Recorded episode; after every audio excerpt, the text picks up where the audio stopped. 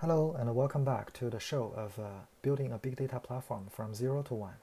We are at uh, chapter three, uh, security architectural design. And in this episode, we'll talk about image and package security. In big data world, we need a lot of uh, open source packages in order to build the platform. For example, when we are building a Presto cluster, a Spark cluster, an Airflow cluster, a Jupyter Notebook cluster, and so on, we're mostly leveraging existing open source packages.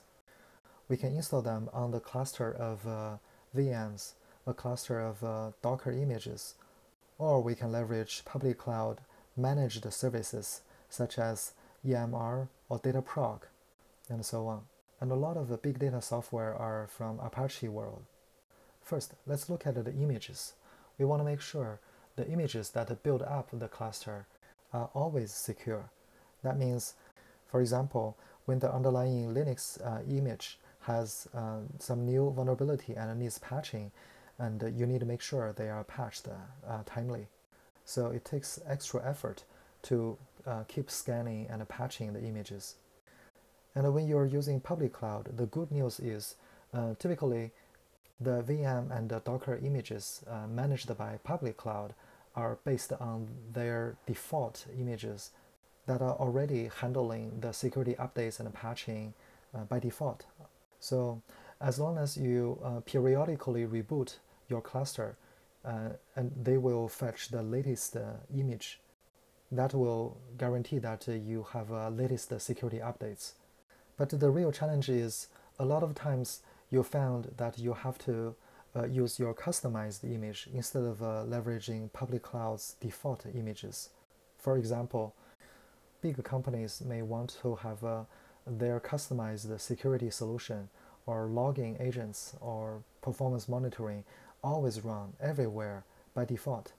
That means they need their customized agents to be pre-installed on every single image.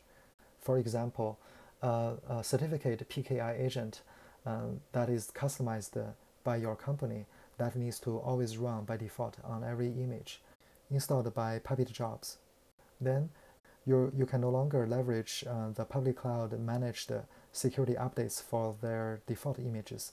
You will have to uh, maintain the security status by yourself. So it is a trade-off between customization and uh, operational overhead. Now let's look at the package security. We need to look into uh, package security because it's an open source uh, era, and uh, a lot of big data services are from, for example, Apache license. And uh, you need to look into the license detail and uh, their implication to your company. For example, uh, in general, Apache license, MIT license, or BSD license are good to use if you follow certain guides. But you still want to perform a thorough legal review with your company's uh, legal teams to make sure uh, it's absolutely safe to use them following certain guidance, and also you may need to periodically review them just in case uh, some software has changed the license. Some license may forbid you to uh, distribute or commit back to the open source community. Some have even more severe uh, patent or IP issues. So you cannot just uh, freely grab uh, whatever online and build into your big data platform and jeopardize your company's interest. And even more subtle is dynamically installed packages. For example, data scientists that use your notebook services may need to dynamically uh, install some new libraries from time to time. And uh, it's not a good idea to allow them to fetch uh, from public internet for two reasons. First, uh, the license uh, concern uh, I, I just mentioned. Second, the packages downloaded from public internet without security scan or review might be uh, harmful.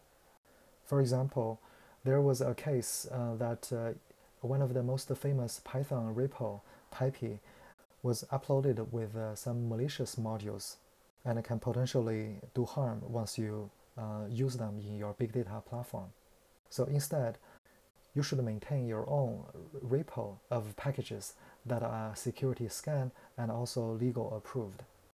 And for the notebooks uh, example, you can uh, select a common set of libraries and pre-bake them in the image. For example, PySparks uh, in the Docker image and version them. And when users need newer libraries, you have a review process to do security scan and legal approval to make sure uh, they are good before you bring it into your platform.